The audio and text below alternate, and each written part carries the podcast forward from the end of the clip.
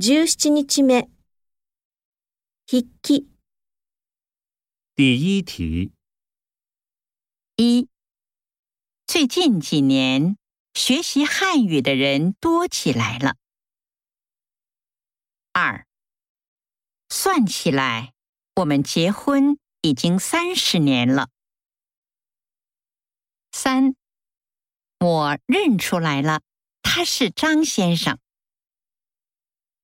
四，大家都愿意听，请你继续说下去。第二题，一，昨天弟弟跟哥哥回家来了。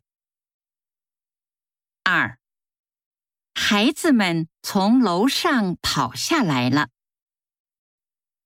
三，放暑假了，大家把自己的东西都带回家去吧。四，他看完书就走下一楼去了。五，老师从书包里拿出来一本词典。第三题，一，学生们跑进教室去了。二，爸爸买回来了很多冲绳的特产。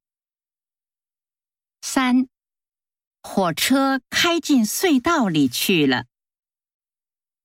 四，我想了半天，终于想起他的名字来了。